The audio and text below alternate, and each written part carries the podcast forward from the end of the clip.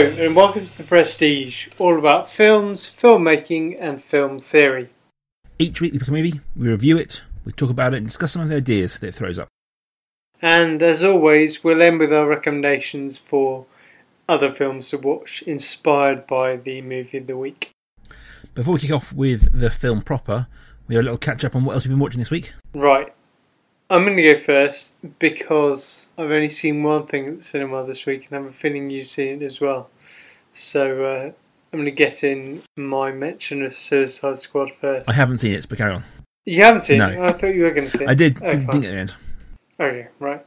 Um, yes, Suicide Squad. yeah, not great. Um, my my other half loved it, and would it, love it is a bit strong. But she was thoroughly entertained by it.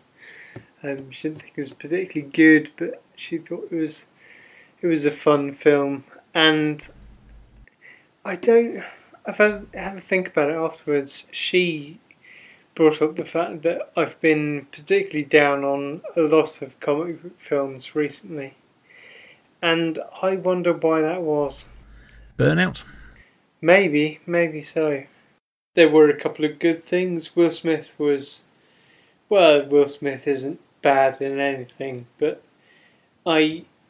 I'm never sure that Will Smith's absolutely amazing, apart from in Men in Black. Um, but he was a, a safe pair of hands in this. There are a couple of good acting performances. Margot Robbie was brilliant. But yes, maybe it's burnout, like you say, but I'm not sure that uh, DC quite hit the mark with this. I think DC are struggling with their uh, movies. They haven't quite found their, their niche yet. No. Uh, trying to be the, the the grim and dark version of Marvel isn't quite paying off for them. Um, but yeah, I, I, I'm I want to see it at some point because I think it's an interesting film to see. But yeah, I'm not expecting good things from it. So I'm going to kind of quickly go through the th- three things I've been watching this week that are worth mentioning. Um, I cannot remember if I mentioned it last week, but I've been catching up on Mr. Robot. So I've caught up further on that, and it continues to be brilliant. I have caught up on the new series of Robot Wars, which the nerd in me adores.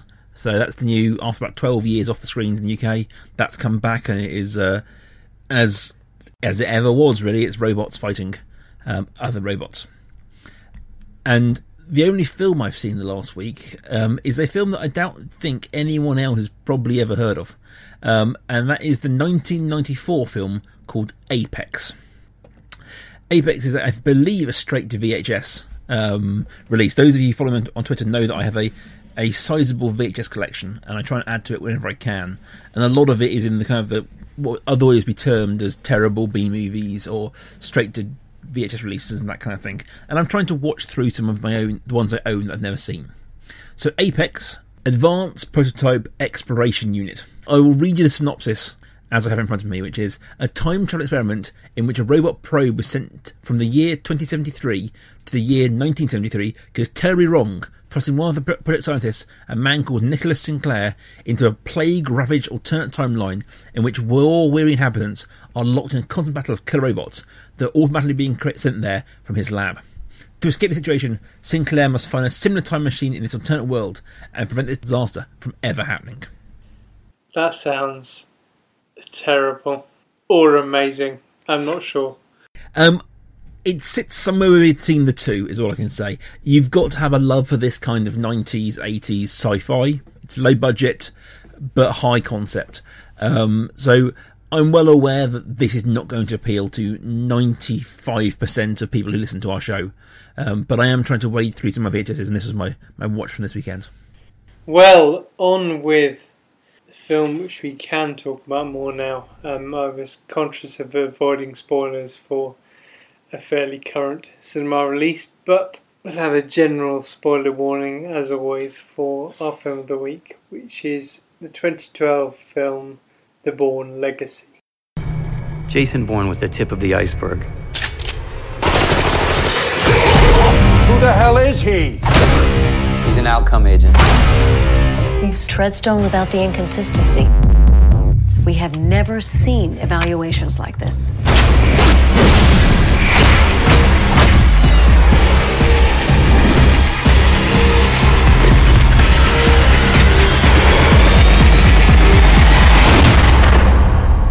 Legacy is the fourth in the Bourne franchise, although as as Rob mentioned last week, as we talked about last week, is it really a franchise anymore? And Legacy stars Jeremy Renner as Aaron Cross, and this is the first entirely non Matt Damon film. Aaron Cross is a CIA agent who is part of the same network as Jason Bourne, but is on a different program. This alternative program is called Outcome and consists of operatives like Bourne but who are this time medicated. Outcome is compromised, the management decide to kill all the agents and the scientists working on the program, and Cross goes on the run with one of the scientists played by Rachel Weisz, as they are once again, Rob will be maybe a bit disappointed to hear hunted by the US authorities. So I suggested that there might have been a little disappointment there, but what were your general thoughts, Rob? I think this is the best Bourne film since the first one. Okay. Um, or this is the best film since the first one. I genuinely, top to bottom, enjoyed this film. I think that Jeremy Renner brings a charisma to the role that has been lacking from Matt Damon in the last few. I think that I really enjoyed seeing one of these operatives operating in an environment that wasn't urban. The opening scene, opening section of is him out in the wilds of Alaska. So I very much enjoyed seeing that kind of that, that skill set applied somewhere else. I think that was very exciting for me. I think interesting thing. I think I had a great chase scene. I did have a slight problem with Rachel Weisz's character as being the kind of damsel in distress that I thought we kind of moved away from in cinema. Um, and the film did kind of fall into the trap of kind of going, well, you thought you knew what was going on, but there's simply another program with another people. But I did, I thought that there were some really good pieces. I think the scene in which um, the uh, Doctor uh, Voight shoots up the lab and kills a bunch of scientists is a great, very very emotive scene. I think that the Alaska scenes are great. I think the the bike chase in um, the Philippines is very very good.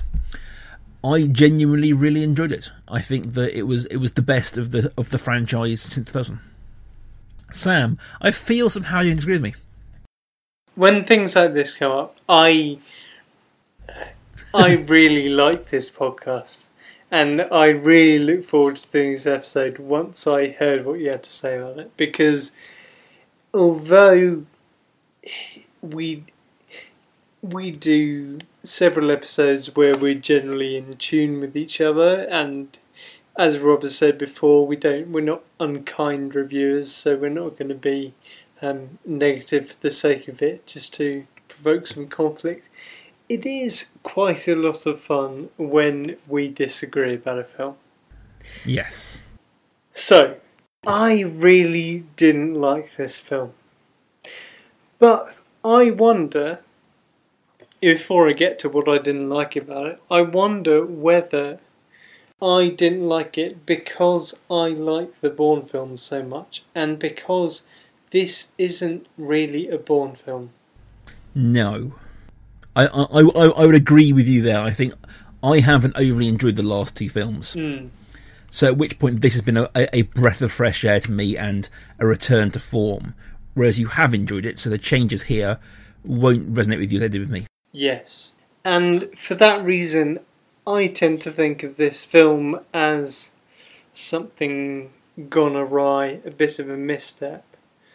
But it's interesting that you see the same things from a different perspective and think, well, this is a this is a reboot. This is a a refresh. This is a breath of fresh air. Mm. I, I, think for me, it felt like Bourne's story has been told. Mm. That, that that's done, that's moved on, and now there's a chance to tell a different story in the same one. That's where you start moving to the world of franchises. There's a different story being told in the same world. Mm. And I would probably say that it isn't quite as different as I'd like it to be. You know, you've still got, you know, a shadowy organisation hunting down an on the run agent and all of that. But I just I, I enjoyed a lot more. I just hmm.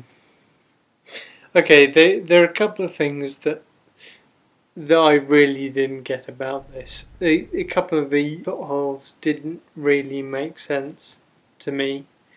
Um, why were the wolves following him? For one, he he makes a big thing of it to his fellow outcome operative, and then he doesn't really provide a reason. He just says, "Well, I don't know why they're following me," even when the other guy says, "Well, they never do that."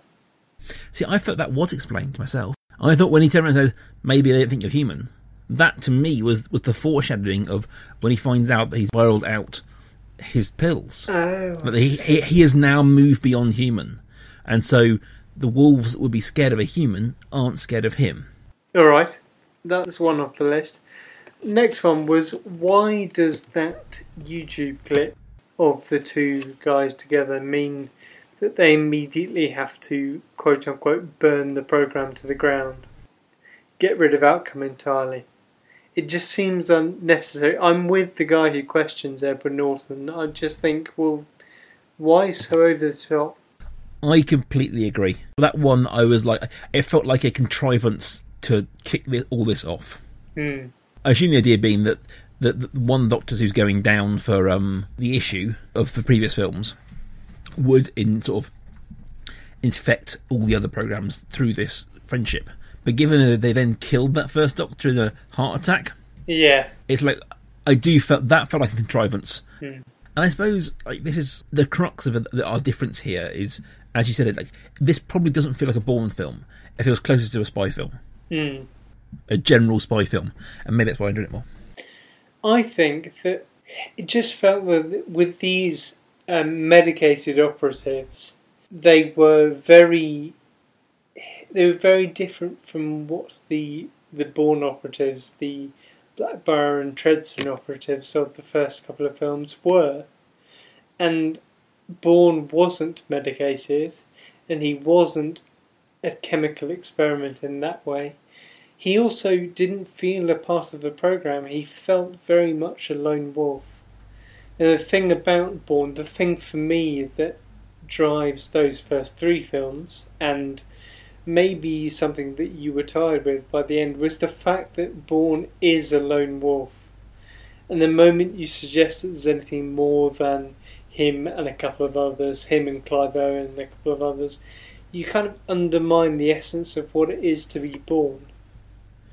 I just felt that what it was doing in this film was kind of rewriting the first few films in kind of something we talked about before with what Indiana Jones and King Christmas Skull does is it goes back and puts in some exposition that the first films didn't warrant. I just felt that there was they were trying to make something more of the Treadstone Blackbriar programs than than necessarily were in the first couple of films. I can see what you're saying, and I think there is a tendency here to, as I said, to have another secret superhuman spy program. Mm. Um, and I, I do think that the one line that I, I keep going back to from that very first film is when the boss basically says to Bourne, I didn't send you there to kill him. I could send Nicky there to kill him. Mm. I wanted to send you so it looked like it was an accident. Yes. And it felt like the Bourne in that first film was like he was a scalpel. He was sent in to do that very particular, very sharp work. Mm. In this, you've got this the Uber operative um, who is a s- bombastic, blow up half a city kind of operative. Mm. And I feel I see what you're saying that the operatives feel like very different operatives. They feel closer to superhumans at times, I suppose. And as they are, they're, they're literally saying we are taking them beyond human physiology. Yeah. Um, but if, I suppose for me, the thing that I come back to is that I what I mentioned last week. I like the idea that Bourne is an operative. He isn't the operative. He isn't the super operative. He's just an operative, Mm. and I like that. And I think that's why the idea that they're throwing it wider and saying, "Yeah, there are more operatives. There are more stories to be told." I that I enjoy, and I, the fact that you've got um, Outcome Three, Oscar Isaacs, who is uh, his contact slash whatever in in the Arctic. Uh, there's clearly a story there. There's clearly a, backstory of why this outcome agent. There are only six of them. Why that one was sent to a Arctic station to do nothing, and that, that that's a story that I want to explore. The idea of the extended universe uh, within this world, and I think that's where I I really embrace this, and I really like the film. Is that kind of it opens up a, a universe of stories, and that way the franchise is something that is worth doing. We often on this on this podcast we have supposed to decry the franchise that uh, to franchise a movie seems like a commercial venture rather than an artistic one. Mm. You're going, I've got these characters, I've got this into the property, I can make more money off it by, as they have done here, dropping the main star, bringing a new star in, telling the same story. In many ways, if you took the Bourne references out of this film, it could be a great, just little action film, little square film. So I think that there's a myself, I have a natural reaction to to franchising films. It feels like a a commercially driven choice. Mm. Whereas here, it felt more like they've got a story to tell, or there's a, a wide universe to deal with. I think then that it was a mistake making this a Bourne film. And I think part of that is they feel a bit hamstrung by having to mention Bourne. Yes. Because there is, like you said, there is this wider universe of operatives, and it would have been a much better film, I think, if they just moved away from Bourne. Because they they say several times repeatedly, Bourne is amazing, and don't don't you understand? You're never going to catch him. But then you see someone who is clearly physically better than Bourne. You have that LARX agent who is shot in the back, survives a motorbike crash, and gets up and chases Jeremy Renner. Mm. So he's he is obviously physiologically better than Bourne. So it feels a little bit hamstrung by that because they keep saying, "Oh yeah, but Bourne's the ultimate," and you think, well, well, no, he's really not. We've seen what the ultimate can be and it's moving beyond Bourne. And I think I mentioned this last week with the um, Italian Job remake. That to me is is the Italian remake is the height of the franchising problem. It's a good film, but then you just slap a name on it to sell it. And I suppose maybe that maybe that's it that I enjoy this as a brilliant film, but whether it was a good Bourne film is a different question. Mm. I would probably concede that it isn't a great Bourne film, whatever the, the sort of the the tenants and, and the markers of a Bourne film are, this probably doesn't have all of those. Mm. But I did think it was, having watched two films that left me a bit dry, a bit dull, this felt like one I enjoyed watching more. One thing I really did enjoy, and I was sad they didn't make more of, was the bit where Aaron talks about his recruiting to the army. Mm. And the fact that his recruiter added 12 IQ points and that's the reason why he doesn't want to crash because if he crashes mentally, he seriously crashes. And that's potentially really interesting. This story of is it army corruption? Mm. why are these young men being driven to do something which they're not? They're not able to do. That was that was something I really wanted more of. I, I, I think that's an interesting that, that, I would like to have seen exposed more of. It felt like previously you looked at like Treadstone and Blackbriar, and they're taking the best of the best mm. and making them and, and, training them to be better. Whereas Outcome feels more like they're taking, you know, who can we get away with just taking, and then using them to raise them up. And there's a, a different approach to the two two projects that I would have liked to see more made of, shall we say? Yeah, and um, Jason Bourne was Captain David Webb, and Aaron Cross was just a private first class. And you, mm. you think it's exactly that. You just you're taking effectively the dregs and seeing what you can do with them. Nobody really cares about them because they were 12 IQ points off the the lower limit. So you're not going to break anything. Yeah, I, I think that's, and I would like to see more around that. I would like to see more interplay on that because it did feel at times that that was a contrived reason to get them to the Philippines and to give it some agency, mm. Which I think at times he did lack a little bit. And you're right, there there are some some plot holes like how do they know where the Doctor lived? Um, the science behind the viraling out is a questionable one, shall we say? Yeah. But I think it is also interesting that at no point did they have any inkling of who was following or trying to get them. They were just being attacked and needed to get run away. They, there was no confrontation between them and Norton's character. No. There was no interaction whatsoever between Norton's character and, and, and the two of them beyond the involvement of the other agent right at the end. They were just being pursued by name, faceless and nameless people.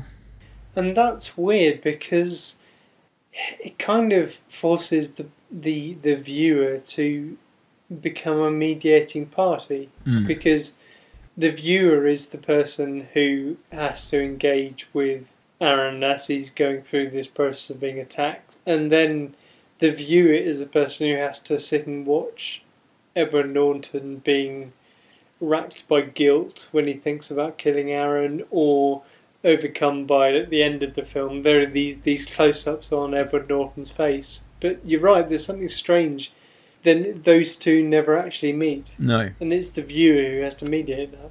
the cynic in me, the um, sort of the film industry cynic in me, I I would look at that and think, well, maybe was it shot in that manner? Was was there a a driven by Rachel Weisz and Jeremy Renner film that was then reworked to have some Bourne connections? Hmm. Because if you if you took out the scenes with Ed Norton and just had the Renner stuff and the Rachel Weisz stuff, then there is no reference of Bourne whatsoever, apart from one shot of Jason Bourne carved under, under, in, underneath a bed in the Arctic. It felt very much like you kind of went, oh well, let's, let's beef up this up and make it more of a Bourne film.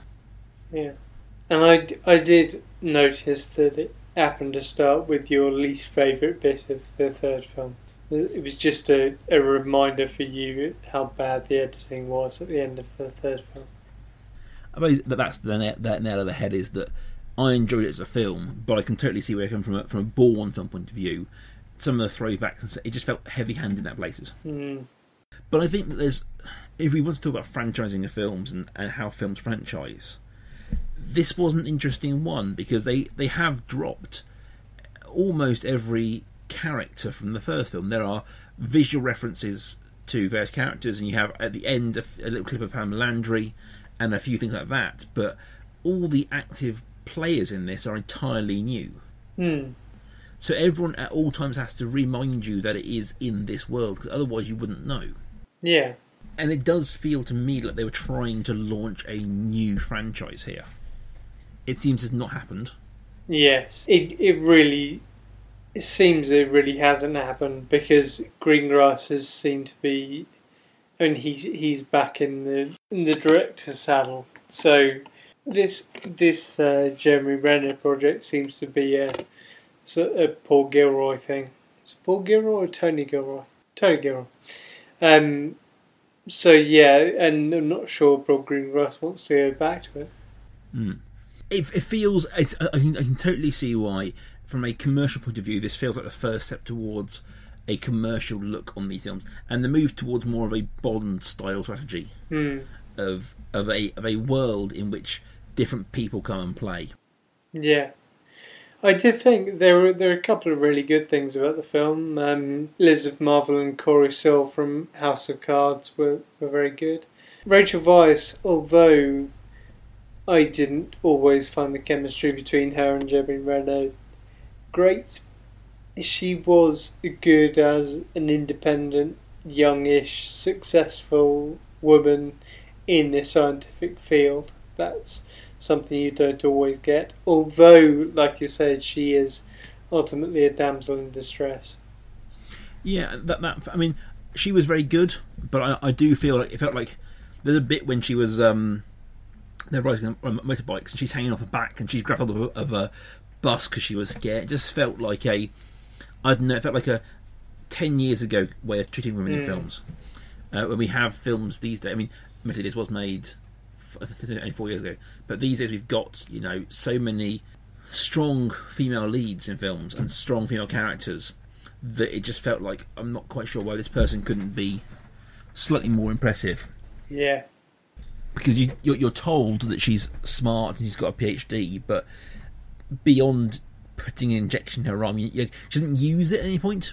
no, If she'd been using her her knowledge to solve something or get them out of situations, then that would have been, I suppose, better for me. But it just felt like she was being a bit kind of, she was there to be someone for him to save. Hmm.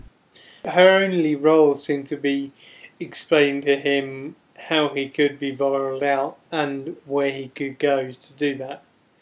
It was like she she was there to tell him to go to Manila, and then he did everything else. I don't know. It felt like a a, th- a bad throwback. Hmm. I will. I do want to say that Edward Norton is a great casting for a, a slimy like middle management guy. He was. He. I, I really enjoyed his role there. Edward Norton, one of the most underrated actors of the past twenty years. He is very good. So Sam, do you have some further reading for us? Yes, I have a couple of films. Suggest I've suggested that this isn't my favourite, so I'm not going to go thematically. But there are a couple of um, films linked to by the protagonists in this, um, and Jeremy Renner reminds me of a film which is not great, but it is great fun and it's a more recent film in a franchise that I've talked about in association with Bourne Before. Um, it's 2011's film Mission Impossible Ghost Protocol. And I saw this for the second time recently and thoroughly enjoyed it. There aren't many films that I really, really enjoy watching the second time round. I mean, I I don't like popcorn because I'm I'm a deviant. But this is popcorn film watching. This is, yeah, it's a lot of fun. It's not great, but there's there's a lot to be enjoyed about it. So Mission Impossible Ghost Protocol. Brilliant. And my second um, actor link this week is to an earlier Rachel Weisz film. Is the 2002 film About a Boy. hmm Hugh Grant, the breakout film for Nicholas Hoult, who's since gone on to do lots of other things, including one of Rob's films of last year. Mad Max. Yes. I do like um, Nick Hornby books, Nick Hornby films based on those. Um, and yes, Rachel Weisz is, is thoroughly enjoyable in About a Boy from 2002. Brilliant. I've this week have taken a different tack and gone as we've occasionally done. You've done all the actors and I've done all the crew, Good. which I, I'm okay with as a uh, as, as a way of doing things. Yeah. So my first link is through the cinematographer. Cinematographer is Robert Elswit. He's not a name you know, but you would know all his films. He actually did do Ghost Protocol that you just mentioned. Oh. But the one I want to sort of pull out is the 19, 1990 film by Paul Thomas Anderson, Magnolia. This film is it's a long film and it is kind of one of the very first big mainstream ensemble films. Uh, you've got everyone is kind of in it, shall we say? Everyone from Tom Cruise, you've got Julianne Moore in it, you've got um, all the sort of all these big names playing. Some playing its type, um, some playing objectable characters, but it's all about how over the course of this film it all comes together into one beautiful moment, um, which I won't spoil for anyone who hasn't seen the film. But it is it is a filmic experience, but it is that kind of ensemble cast of different storylines coming together at one point. It's hard to explain what it's about because it isn't really about anything, um, but it is beautiful and it's well acted, um, and it isn't one that is talked about a lot these days. Alfred Molina, William H. Macy, Philip Seymour Hoffman, John C. Reilly, Julianne Moore. It's a good cast. Hmm. It's a good cast. Yeah. Secondly, I've followed the route of the editor, who is John Gilroy, I assume related to the director, Tony Gilroy. And he was the editor on a film from 2013 that is the very opposite extreme from Magnolia, and that is Guillermo del Toro's Kaiju versus Giant Robot Monster Pacific Rim. This film divided a lot of audiences when it came out because it is a bit bombastic, it is a bit paper thin at times, and you have to suspend a lot of disbelief to watch it. But I absolutely loved it. I think it is in terms of a visual cinema experience, it is wonderful. And I think everyone in it is great, and it's well looks beautiful, and it's well edited. So Pacific Rim, I feel Sam isn't going to like Pacific Rim, Um, but I'm not sure. I haven't seen it, so Well, that's one for the list in the future. Then yeah. it's amazing. um, ne- next week we bringing our Bourne season to an end with the most recent Bourne film, just called Jason Bourne, which Rob you still haven't seen. I haven't seen yet, but I will, I will check it out this week in time for us to watch it next week. Good. So you can find us both on Twitter at Petty Podcast, You can find me at life underscore academic. or you can find just me at Rob Kaiju. And we will see you guys back here next week.